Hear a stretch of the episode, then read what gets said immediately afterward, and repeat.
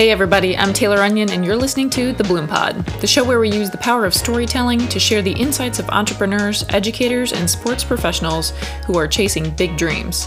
We spend time asking guests about the experiences they've had that have helped them bloom into who they are today. Today's guest is a self proclaimed recovering Harvard Law graduate and a former NFL coach who now writes and speaks.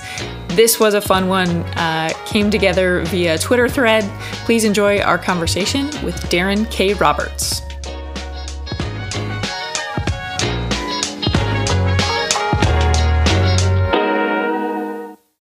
Daron K. Roberts. All right. Well, like I just said uh, offline, um, I'm super excited to, to have you here today. I've been trying to connect with you in full honesty since I launched this podcast back in uh, in April of 2020. So almost two years in the making.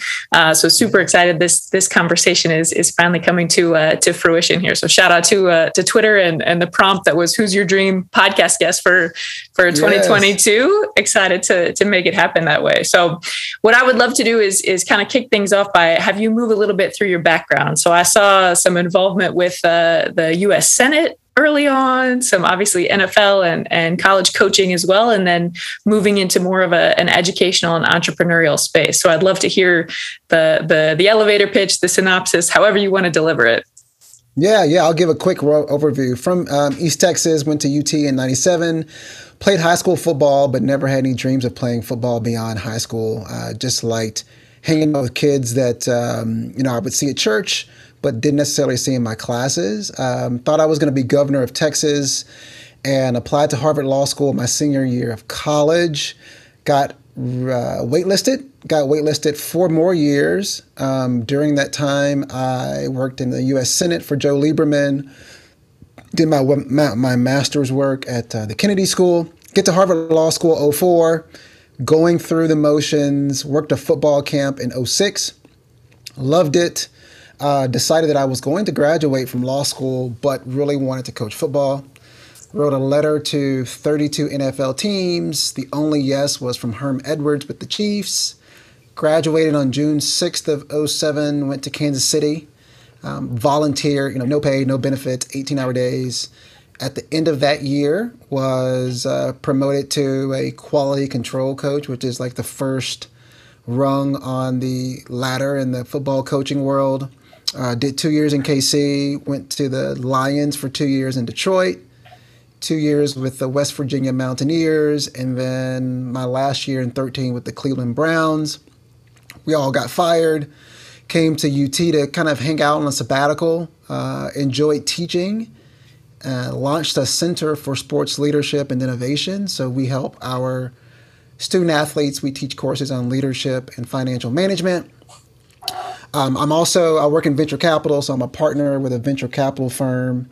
I run a Center for Sports Leadership and Innovation, and um, have five beautiful kids. So that's kind of the elevator high level high level view.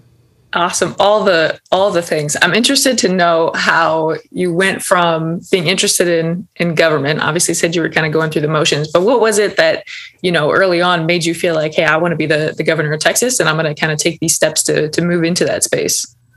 Yeah, you know, it's a great question. I get I don't know if I have an answer. Like there wasn't some, you know, I um I didn't have a eureka moment that said like I want to be governor. I think that it was sort of a sexy title that people would nod their heads in approval. I liked politics growing up. I was student government president all four years of high school, so I kind of naturally gravitated to that world. I'll also say that I kind of just naturally lost interest. There wasn't any there wasn't a moment where I fell out of love with politics, but I just found that my my interests were um, going in a different direction. And so, you know, one of the commitments I have to myself is that I always always try to figure out what lights me up at some particular point in life. Uh, I don't believe in the notion of a singular purpose, like people have this purpose in their life that they're supposed to fulfill. Mm-hmm. I'm a believer that we have purposes in the plural and at different stages of our lives, uh, you know, we're kind of called to answer and kind of bring those skills and talents to the forefront. So that's been my philosophy on life, and has uh, I think it's I think it's suited me well. Yeah, well, I think your your career path is is uh, evidence of of that philosophy, right? That there's no kind of one thing, and that it that it evolves over time. So another thing that I that I noticed as I was doing a little bit of research on you um, is your on your website you have something up that says "wage war against your status quo," mm-hmm. and I'm I'm interested to hear you know where that kind of came from. It's a strong statement, right? And and I think um, you know when we're thinking about things like status quo, maybe that is the you know the one purpose that you fulfill, and your challenge is more of having multiple. But I'm I'm eager to hear what that means to you and why it's important in terms of it being kind of a message that you deliver to others? Yeah, I think it's very easy for people to get into a routine of employment, paying mortgages, dropping kids off at school, picking them up from soccer practice. And if we are imaginative and open minded from age six to 21, it's very easy to get complacent from 22 on. So for me, waging war against the status quo is to constantly look and say, all right, Taylor, like where am I right now? Am I happy? I'm I may be getting paid a great amount of money and the 401k looks great and there's cash in the kids' 529 accounts, but am what I am I doing something that lights me up? And I am a firm believer that if you're going to devote 40 plus hours to an enterprise, some craft, um, which ends up being a third of your life, I think life's too short to do something where you just mail it in. So for me, waging war against the status quo is noticing where I am in life. If I'm unfulfilled, then plotting steps to find a life in which I am happier and I feel like I am bringing my um, my true talents to the forefront what what stood out so much to me about that statement is that you hear sometimes people will say, you know, we need to challenge the status quo. And and when I think of challenging it, you might say, hey, why are we doing this? But then if you get an explanation back, somebody's going to say, oh, okay, well that makes sense. I'm I'll stop challenging, right? But waging war indicates that this you're you're never okay with the status quo, even if you get the kind of the answer back to um, you know that that makes sense for it. So that was that was super interesting yeah. to me. I mean, out. I just think it's I think it's really easy to your point. I mean, I think it's just really easy from a personal life perspective. I mean, you know, it's very hard for humans to push against. I think about racism. Um, I think about like all of the issues that face just the world today, climate change. I mean, we are we are very reluctant to really put in the time and effort to chip away at big problems. I think also in our personal lives, it's very easy to push through Mondays because you know there's going to be a Friday. Like that mindset is also, uh, I think, very dangerous. And so, kind of constantly be putting your life under a microscope and putting as much time into examining your life as it is. Um, versus just kind of mailing it in. Yeah, that makes yeah. total sense. There's a there's a little bit of of um, herd mentality there in what you just described, where people kind of go with the norm. They want to, you know, essentially conform to the group and and just live their lives, and not like I don't want to put up a fight. I don't want to kind of do any of this stuff. One of the things we used to talk about a lot with with our student athletes at my previous institution was that's going to exist regardless right? Like if if we spend all of our time trying to fight herd mentality it's we're going to be exhausted. So why would we not put ourselves in a space where as we're developing leaders we're developing leaders who are going to lead the herd right? We know it's going to be there so why not essentially kind of get it from from that angle. So yeah. super super interesting. Um, okay so i want to i want to jump back to the center for sports leadership and innovation. Um, as a founding director of that kind of what does that experience entail? Um, well let's start there and then i'll, I'll ask my additional question. Yeah. Vision i had in 2014 the ray rice episode was fresh. I went to our president and i said we should create something outside of the athletic department in which we take ownership of a course that would provide leadership and financial literacy lessons to our athletes. Um, you know, I worked for two years in West Virginia as a coach, so I've seen a bit of the college football machine, and um, I was convinced that there needed to be something outside of an athletic department that would support the development of student athletes. This was in 14. We raised funds. Kevin Durant gave us a large uh, gift to be able to keep this thing running and going. So we have a class that we teach to all freshman athletes on leadership and financial management. So every freshman athlete takes a course from me um, three times a year. I'm actually going on sabbatical at the end of this semester, so um, I'm excited for that kind of new phase of my life. But we've had this curriculum in place for eight years. Great data. Um, we bring speakers to campus, so Brene Brown, Shaun White, Mia Hamm, Durant. Um, there's some others I'm forgetting, and we just talk through how leaders in the sports space operate and how do you how do you lead humans and how do you um, stay fulfilled. And then we have a training program for high school athletes where we bring high school athletes to campus and then kind of teach them what we're teaching our college athletes. So it's been a great experience. It's been a lot of fun to run. Um, you know, it, I, I'm I'm ready for another chapter in my life, but this has been it's been it's been great. Do you find that there are any major differences between the high school group in terms of like characteristics, you know, eagerness to learn, things like that, between high school and the college level?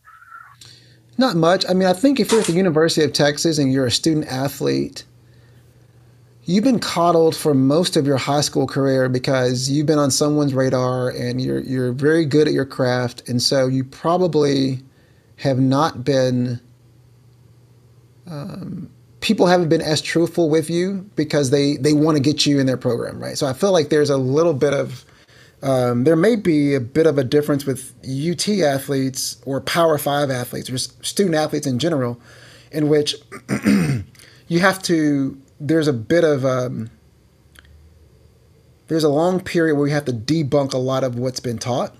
Mm. High school athletes, you know, most of them aren't going anywhere. Other, you know, their their last game is going to be on senior night in high school, and so they do tend to be very open to finding ways to kind of translate their sports experience into the post sports life. So that's been it's been interesting to kind of watch that dynamic play out. So as you take your sabbatical, I'm assuming that means the course is going to or the center will be on pause for however long that that lasts. Is that what you're? Well, uh, you know, we're looking through. We've got some some candidates to take it over. Um, I've you know our team has been really diligent with kind of creating systems in place to where the one thing I wanted to do is build something that didn't uh, depend on me to run it. Uh, and I think that's important for leaders. Like if you're building something and you have to run it, then is it sustainable? And so everything that we do, someone else can can kind of take it and run with it. So we're kind of going through candidates who will take that on.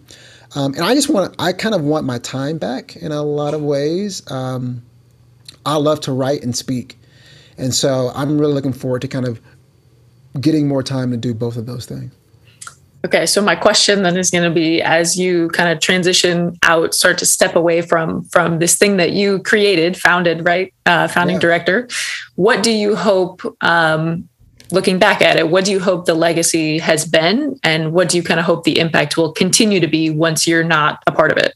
Yeah, the one thing that I love the most is when student athletes come back that I taught in 2014 and they say to me, "Remember that class we had on empathy, or remember that ep- that vulnerability exercise we did? That really helped me." As I led this team at McKinsey, or you know, I think the the the what doesn't usually show up in surveys and kind of metrics are the narratives from student athletes who were able to incorporate lessons they learned from our center into their personal and professional lives and I hope that work continues. And I think that the great the great thing about what we do is that it isn't dependent on any certain individual. Uh, the material the material is steeped in research and it's steeped in practice, and so you know I want that to live on, and I want student athletes um, in the future to be able to to gain from that instruction it is kind of a any kind of student athlete development space you're in is is always a little bit of the the fluff piece of the experience right? Like academics we can quantify and tell when you're doing really bad and when you're doing really well. But on the other side it is really those those kind of narrative um, you know descriptions of hey i was able to use this this empathy piece in my work. And other than other than that is there a kind of a significant narrative that stands out to you from a student athlete college or high school that that has gone through the program got one story of an athlete that was uh, is in the NFL now, and he talked to me about one of the exercises that I do for athletes that are going pro is we script out conversations with family members about their relationship with money. So I said mm. the, the the last thing you want to do is have this conversation after the NFL draft night. So let's have a conversation with mom when you go back home for Christmas and let's talk through the, the relationship between this money that you may make in the NFL and how that's going to impact the dynamics of the family. And um, the young man went through that exercise as a freshman and, you know, we talked fairly regularly, especially in the off season. And he said, you know, it really helped me to create guardrails within my family nucleus such that there wasn't a conflict or expectations of, well, I'm going to buy a home for so and so. And you really can't put a price tag on that, right? I mean, I think that that heads off so many issues that could really deplete a human, especially you know people who are making a ton of money in the sports space. Everyone wants a piece of it, and it's very difficult to navigate that. So that's one of those stories that really stands out. Yeah, boundaries, all yeah. about boundaries at every yeah. level. yeah, yeah. All right, so I want to move into um, three things that I see you constantly tweeting or constantly kind of writing about from a social media perspective. The first is uh, Eric Bieniemy as a head coach. Mm. Uh, the second, stay in the deep end. And then uh, number three, anything talking about kind of working to narrow the generational wealth gap. So yeah. I would love to know why those three things are are kind of consistently a part of of your narrative from a from social media from a branding perspective. Yeah, let's take Bieniemy first. I mean you know, this last hiring cycle, you have nine NFL head coaches hired. Three of them are of color. Um, you have Brian Flores with a running record with the Dolphins suing the NFL um, and basically exposing everything that people who are in this space know, which is that the hiring process is collusive in nature, backroom deals, owners talking with other owners and the fact that a league has 70% African American players, um, but roughly, what, what, would it be? Um, one twelfth of the head coaches are of color. I, that's problematic on several levels, and I think it speaks to the issue that the, the country has with racism. So Eric Bieniemy is a head coach, which I usually tweet after Chiefs games, is my reminder to the world that there's a an offensive coordinator who has a Super Bowl ring and who is is coaching the arguably the best talent in the NFL in Patrick Mahomes and has yet to land an NFL coaching gig. And uh, there aren't many explanations that I think would justify his omission. So that's one kind of calling calling out this power structure in the NFL. Uh, stay in the deep end is my sign off. It's similar to waging war against the status quo. It's like, man, just stay challenged. Just stay excited about what you're doing. Stay, um, you know, if you're signing up for opportunities or taking jobs where you can check off every box on the requirements, you know, the prereqs list, that's not staying in the deep end. That's kind of playing it safe. You need to always feel like you may be out of your element because that's where that's where you learn. Third piece, the generational wealth gap. Um, my post George Floyd realization was that I wanted to spend my time narrowing this gap between white and black wealth, which has persisted for generations. There are a lot of reasons why it's it's here, um, but I've done a lot of investing in the real estate and in the startup space, and so my startup, my co-founder and I launched a startup called Amass and we bring black investors into spaces like real estate and the startup venture capital world where you know previously they haven't had access to. So those are those are the things that are really you know where i'm spending a lot more of my time as i think about this next phase of my of my journey I can see the ways that all three of those, like there's some uh, ways that they weave together, kind of mesh together, right? The the three with you know Eric Bieniemy and kind of issues with access. The same thing with the generational wealth gap, staying in the deep end, obviously pushing the status quo. In that case, if there was um, if there's one way for you to encapsulate all those three things, whether it's in a legacy statement, whether it's in a vision statement for what you have for this kind of next phase of your life, what does that look like? You know, it really all falls under my tagline, what I say to myself every day. It's it's about waging war against the status quo. The status quo in the NFL is that black coaches get hired at a lower rate. Let's fight that. Uh, the status quo in America is that you know centuries of you know, when you look at wealth, the most prized asset that anyone that most people will carry on their balance sheet will be their home. Hmm. And so you look back, well, well, how do people get homes? Well, typically you get a loan from a bank.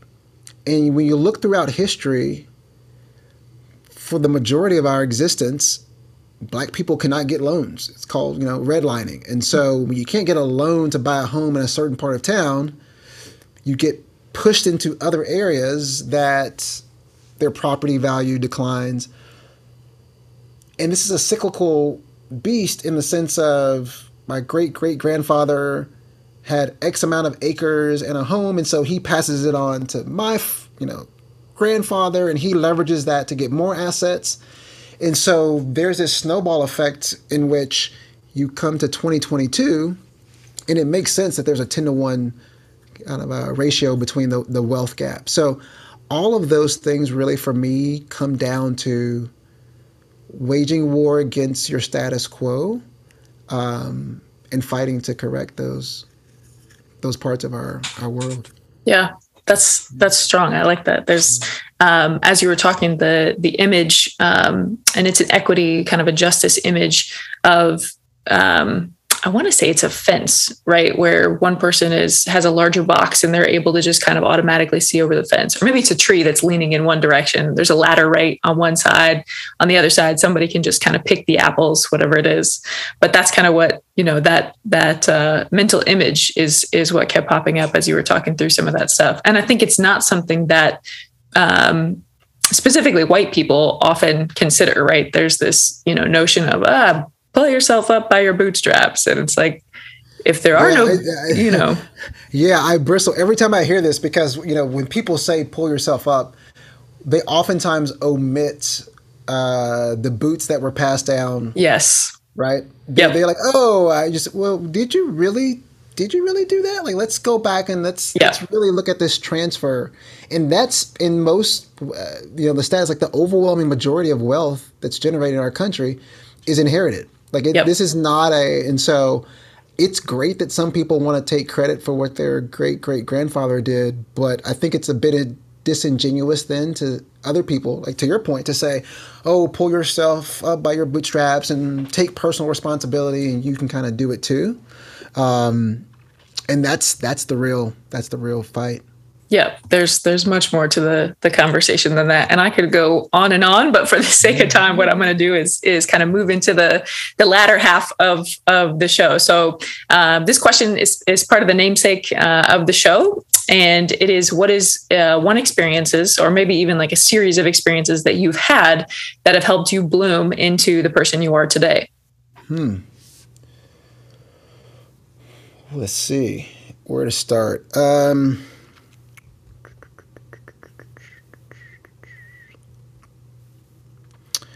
Um, experience number one would be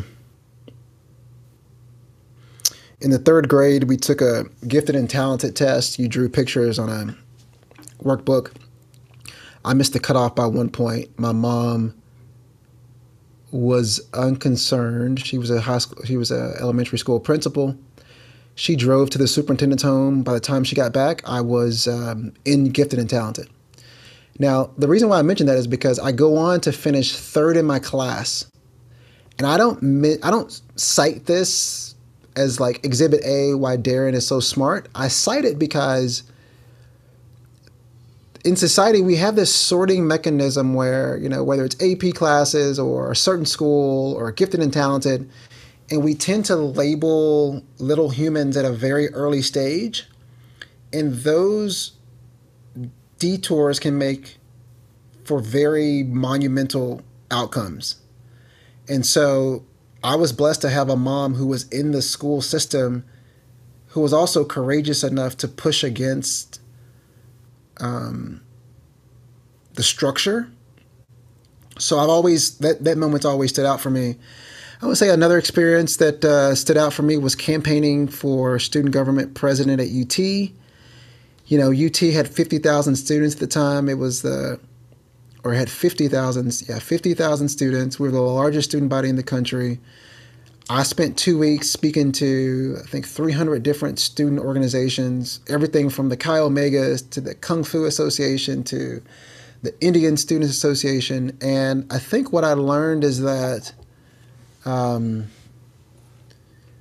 I think people have, there is a kernel of openness inside of all of us and it's a matter of to what extent we've allowed experiences or ideologies to cover that up. Um, there were some groups that I went and spoke to that, you know, the campaign manager put it on the schedule, but I'm like, I don't have anything in common with these folks, but we're going to do it.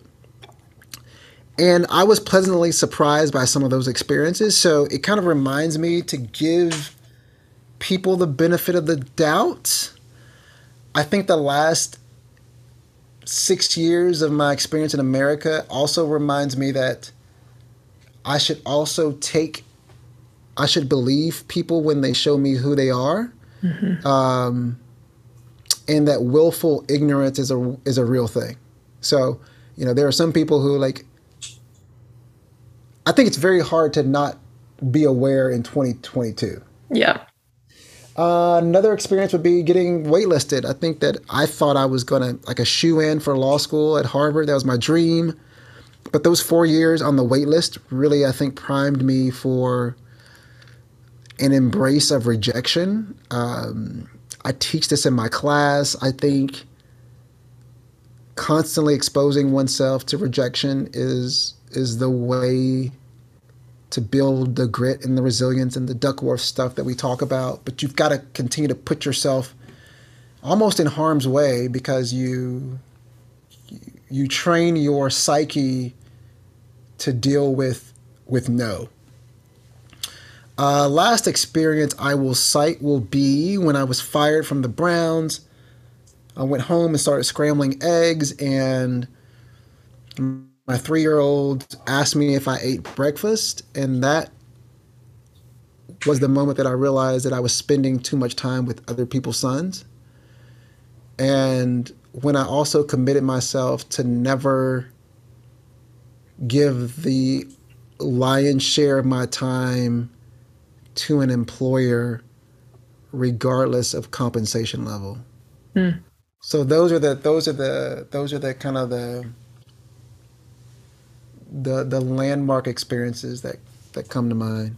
I appreciate that. I, I, I feel like normally people will start at at something in college. Like I, if I had to guess before you answered that, I probably would have guessed that it was the the Harvard rejection or deferral or whatever. So I mm. appreciate the fact that all the way back to the third grade. I appreciate that. Yeah, yeah, yeah. Yeah, yeah. All right. So last question I'll ask you before we jump into kind of the final the final leg here, which will be a, a quick peel or like a lightning uh, mm. round. So last question is, what is the best piece of advice that you've ever received?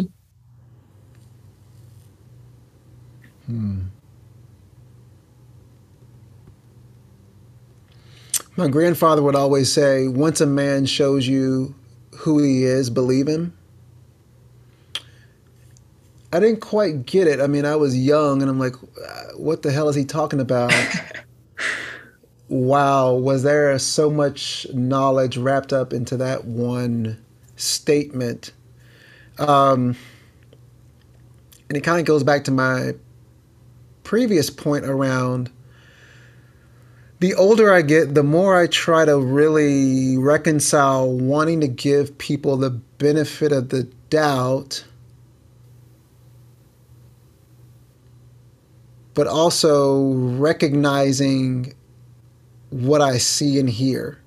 Mm. Um, and it's it's a constant battle because I I I find myself in these times really um, I am very maniacal about how I expend my energy. I say no much more than I say yes, and I I really um, if time is finite, I do believe that energy is renewable, even in the personal sense. Mm and there are a lot of people who can just you know, I think about Twitter, which I, it's funny. I, I spend most of my time on LinkedIn. Twitter's probably number two. Maybe Twitter and Instagram would be like tied for two.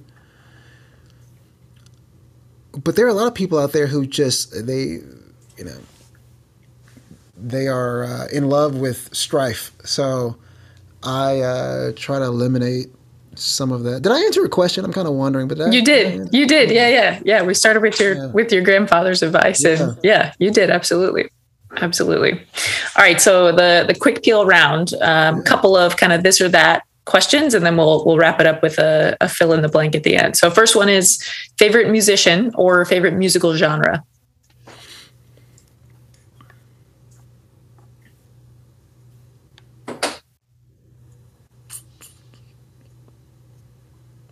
Tupac, you know, uh, definitively Tupac, but in that pantheon for me is Tupac, Prince. Okay. Um, I love that. I love, yeah. Um, so yeah, Tupac would be my answer for sure. Okay. Okay. Uh, if your name was associated with one thing, what would you want it to be? Hmm. Oh, that's good.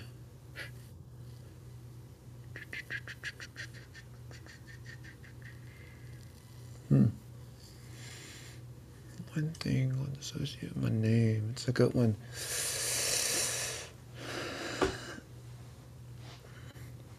I'm going to take grit. I think the quality grit. Yeah. Okay. Yeah. All right. Yeah. Uh, favorite vacation spot. Favorite vacation spot it's a little easier than the last than the last one. Yeah. Um,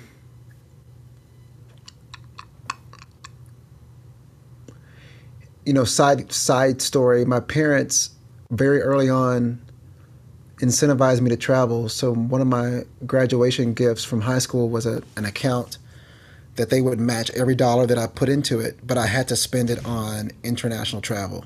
Mm so I I touched all seven continents by age 27 just because I was like these are great returns one to one. I'm just going to travel. So I've I've been blessed to to be in a lot of places.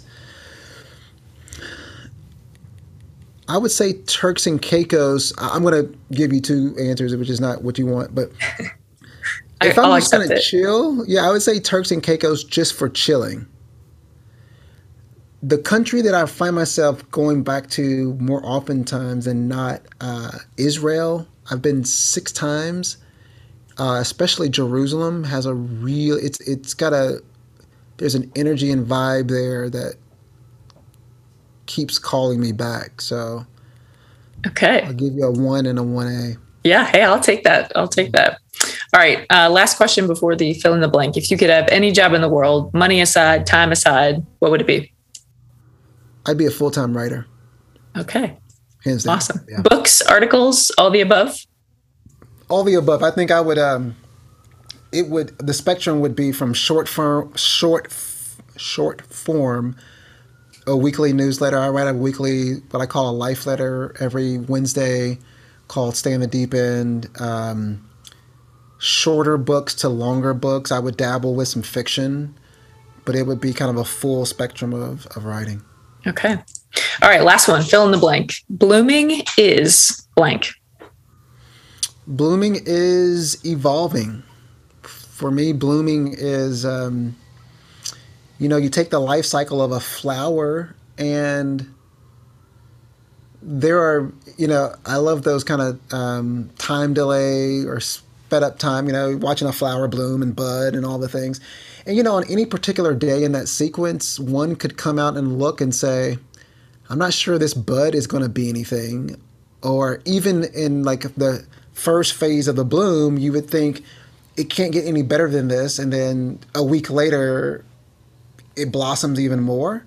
So for, for me, to bloom means um, to constantly evolve. And to take that even a step farther, I just think about this.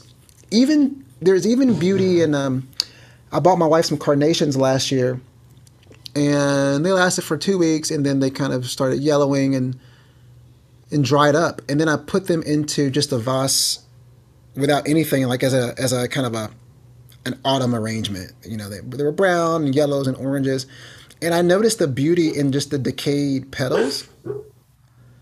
Whereas usually I would just throw them out, and so I just think to bloom means to evolve and it also means just to notice the beauty at all different stages of that that cycle that is reminding me of a and i can't think of who said it but there's a quote that talks about um, the process of a of a seed transforming into whatever plant it's going to be right like if you're only looking at the seed and you like see it as this kind of one thing and then all of a sudden it cracks and like explodes and it just would look like sheer chaos to anybody who didn't actually know what was going on yeah. so that's yeah. yeah that's it's a really it's one of my favorite, I think, quotes because it does uh, kind of make you pay attention to what you just described in the life cycle of a plant, where you can go out at the beginning and you're like, nothing's happening. And then a year later, two years later, whatever it is, you might have a tree or a whole bush or whatever it is. So, yeah. Yep. Yeah. I love it. I That's love good. It. Awesome. Well, Daron, thank you so much for taking the time. Like I said, this is this is two years in the making for me. So I'm pumped to to finally have had you on today, and and I really appreciate you taking the time out of your schedule.